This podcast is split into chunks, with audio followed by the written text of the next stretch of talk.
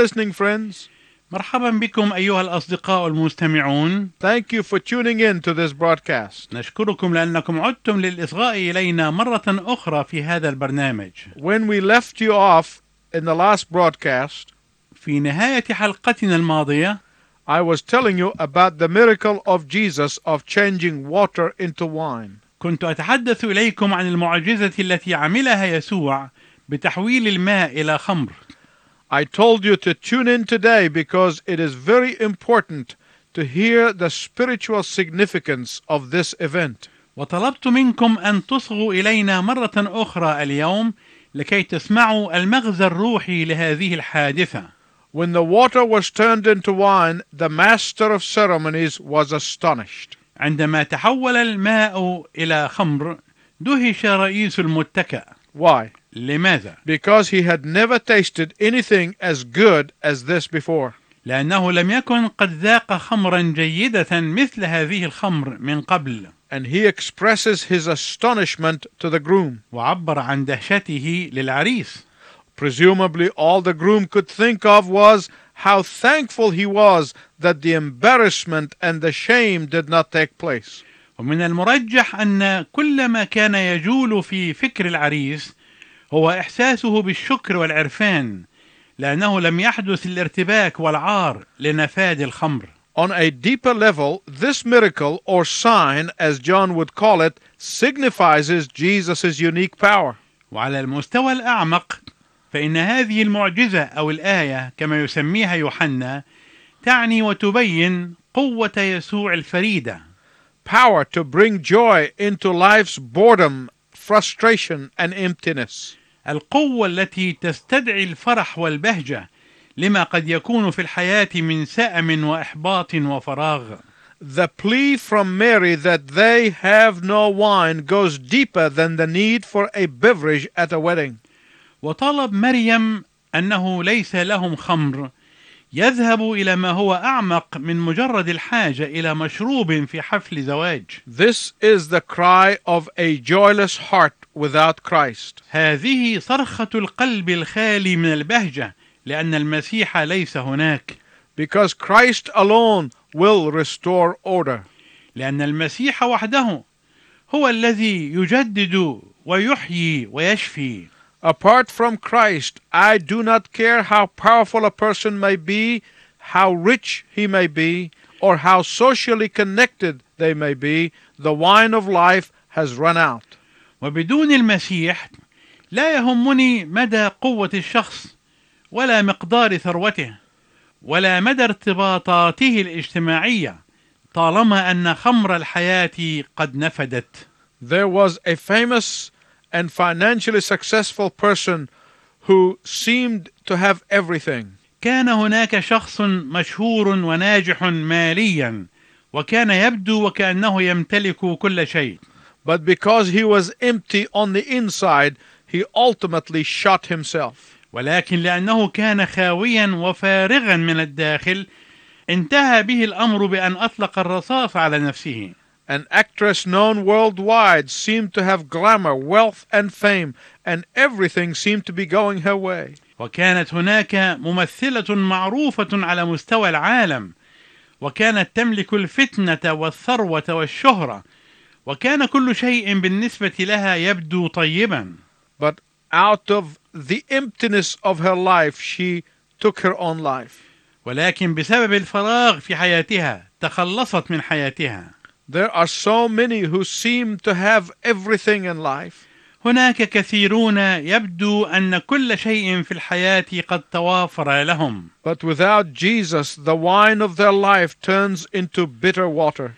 ولكن بدون يسوع تتحول خمر حياتهم إلى ماء مرير Not only do many non Christians feel that their wine of life has run out, وليس الكثيرون من غير المسيحيين هم فقط الذين نفدت خمر حياتهم but there are countless believers who find their Christian life to be a drudgery. بل إن هناك أيضا عددا لا يحصى من المؤمنين الذين يجدون أن حياتهم المسيحية مليئة بالتبرم والتضجر والشكوى To them, their worship has become boring. وبالنسبة لهم أصبحت عبادتهم مملة Their Bible study is nothing more than the storing up of dry biblical facts and doctrinal concepts. ودرسهم للكتاب المقدس لم يعد أكثر من مجرد تخزين بعض الحقائق الكتابية الجافة وبعض المفاهيم العقائدية Their faith is burdensome. أي أن إيمانهم هو أمر ثقيل ومرهق They are living in legalism with all of its false demands. وهم يعيشون في حرفية الشريعة والقانون بكل مطالبها المزيفة Their prayer life is dutiful instead of joyful and exciting. وحياة الصلاة عندهم هي مجرد واجب يؤدى بدلا من أن تكون مبهجة ومثيرة Their Christian life has long lost its joy. وحياتهم المسيحية قد فقدت الفرح منذ زمن طويل Their wine has turned into water. وتحولت خمرهم إلى ماء Their wine has run out. ونفدت خمرهم Let us stop just for a moment and listen to this song that is so relevant to this message. دعنا نتوقف قليلا وننصت معا إلى هذه الترنيمة المناسبة لهذه الرسالة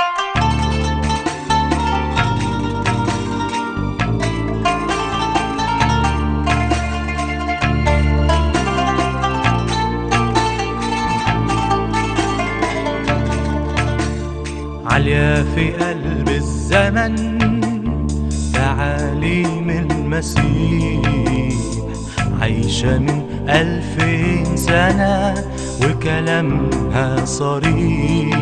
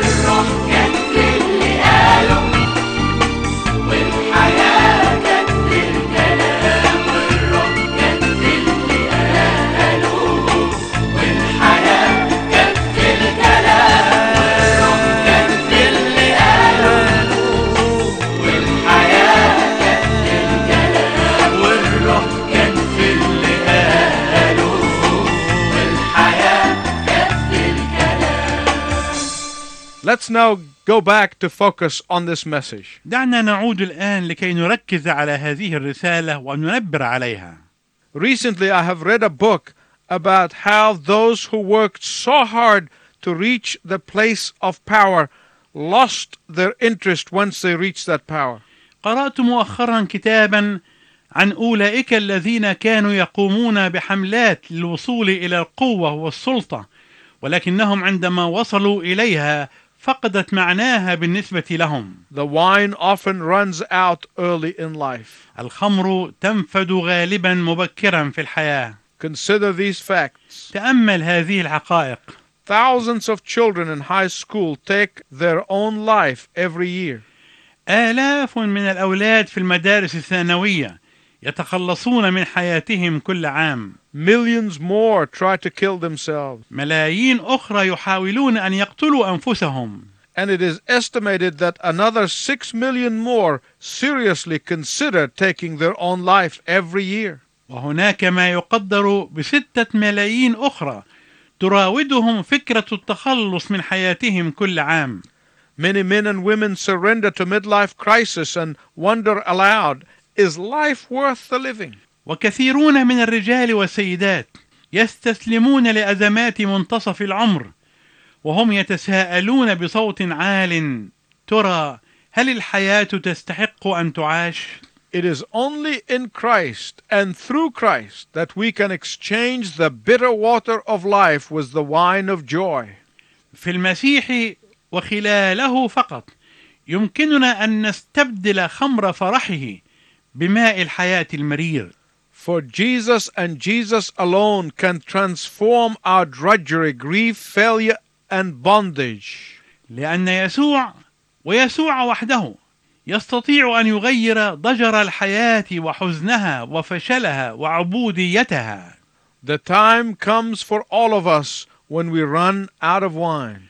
وقد يأتي وقت علينا جميعا تنفد فيه الخمر التي لدينا The drudgery of cleaning house, تضجر وعمل شاق في تنظيف البيت providing for the family needs, وتدبير احتياجات الأسرة and endless hours of hard work. وساعات من العمل الشاق لا حدود لها They can add to this monotony of life. يضاف كل ذلك إلى الملل والسأم في الحياة and the disappointment and the grief along the way. والمفشلات والأحزان عبر الطريق If you add this up together, you will find that, like the folks at the wedding, the wine of life has run out.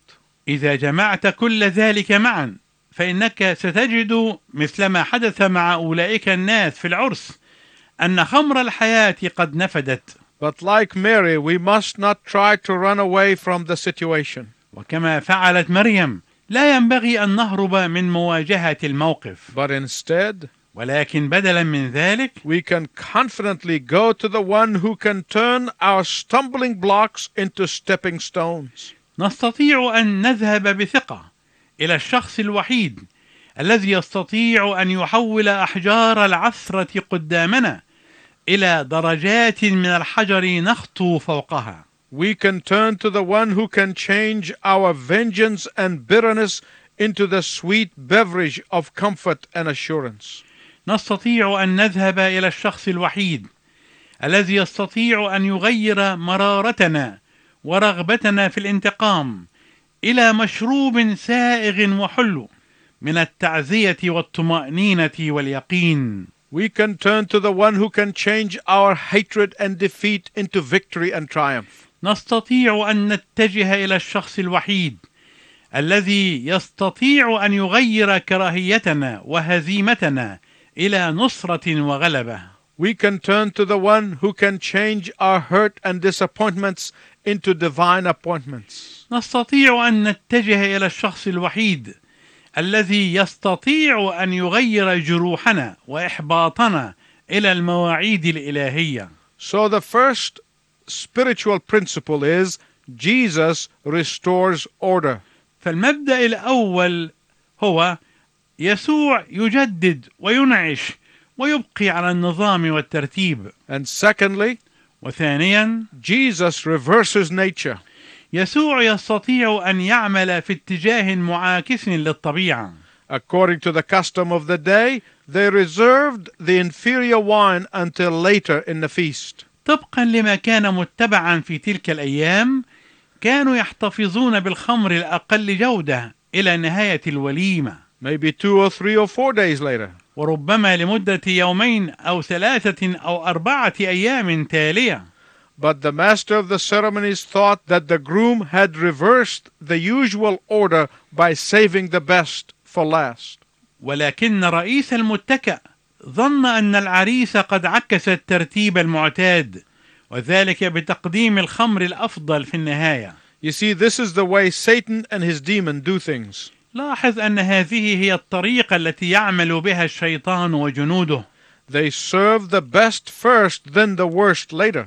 إنهم يقدمون الأفضل أولا ويقدمون الأسوأ فيما بعد The young drinker enjoys his liquor in the early years. فالسكير الشاب يستمتع بالمسكر في سنواته الأولى But he does not realize that in the end it will bite him like a snake. ولكنه لا يدرك أن الخمر في النهاية تلسع كالحية Addiction can turn a man of distinction into a derelict in the gutter.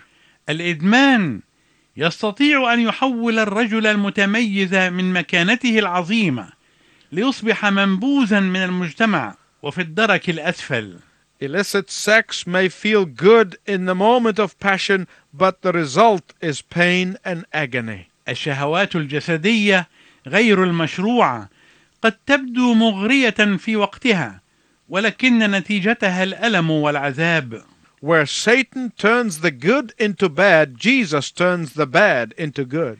حيثما يحول الشيطان الجيد إلى رديء يسوع يحول الرديء إلى جيد The pleasure of sin may be enjoyed for a season, but then comes the wages of sin. التلذذ بالخطية قد يكون ممتعا إلى حين ولكن حينئذ تأتي أجرة الخطية But Jesus works in the opposite direction. ولكن يسوع يعمل في اتجاه مضاد He may allow you to enter the wilderness, قد يسمح لك بأن تدخل إلى البرية but with Jesus you can always be sure that you will enter the promised land. ولكن مع يسوع أنت تستطيع دائما أن تكون متأكدا أنك ستدخل معه إلى أرض الميعاد God may permit a cross in your life, الله قد يسمح لك في حياتك بصليب but He always orders the resurrection to follow. ولكنه دائما يأمر بأن تتبعه القيامة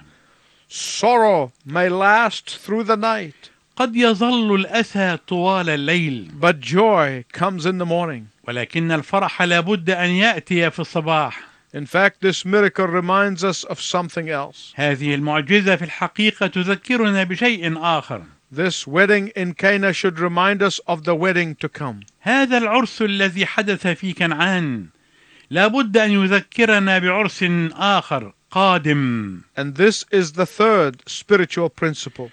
وهذا هو المبدأ الثالث الروحي The marriage supper of the Lamb should be on our minds. عرس عشاء الخروف ينبغي أن يكون سائدا في أذهاننا There, Jesus will be more than just a guest. هناك سيكون يسوع أكثر من مجرد ضيف He will be the bridegroom, and the church will be the bride. سيكون هو العريس وستكون الكنيسة هي العروس In his presence will be fullness of joy, and at his right hand pleasures forevermore. في محضره شبع سرور في يمينه نعم إلى الأبد Let all who thirst, دع كل العطاش let all who have run out of the wine of life, دع كل أولئك الذين نفدت عندهم خمر الحياة let all who are seeking, دع كل أولئك الذين يطلبون let all who are willing to trust him, دع كل أولئك الراغبين في الثقة فيه let all who are willing to obey him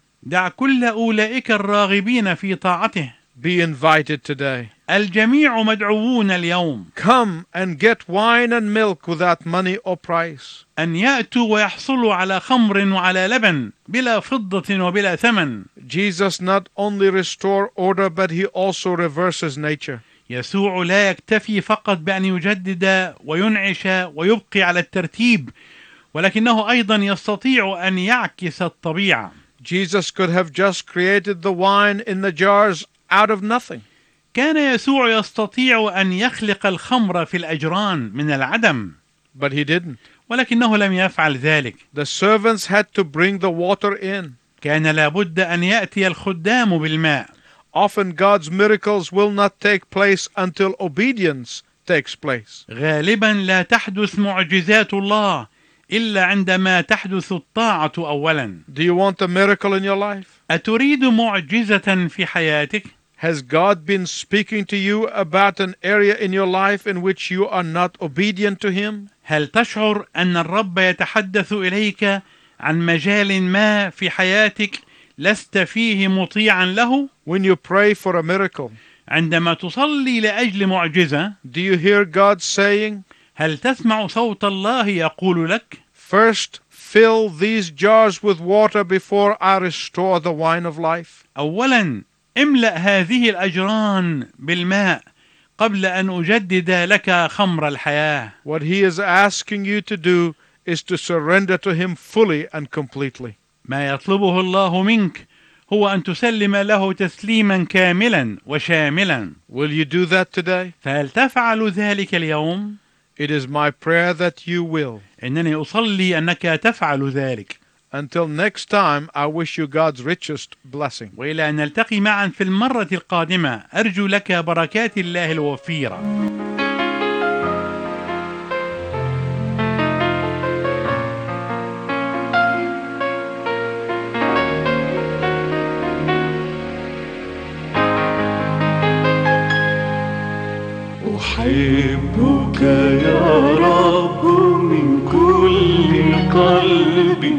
فمن لي سواك أكرس حبي فأنا توجهت أنت ضيائي إلى كل خير توجه دربي أحبك رب بقلب نقي وروح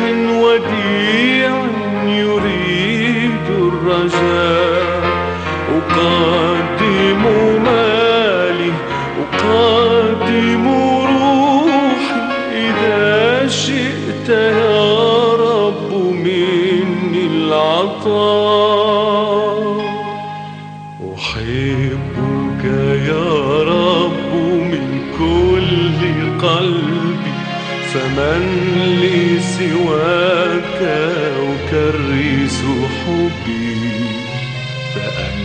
فأنا توجهت أنت ضيائي إلى كل خير توجه دربي.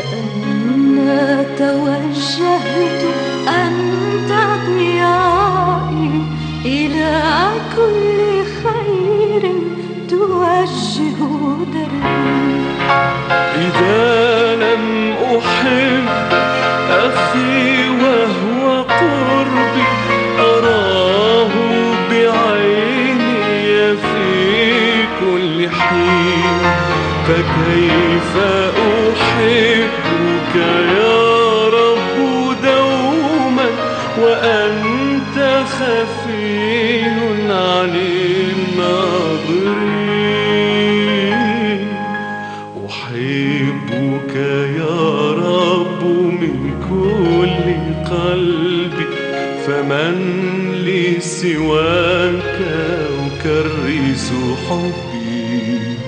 فأنا توجهت أنت ضيائي إلى كل خير توجه دربي.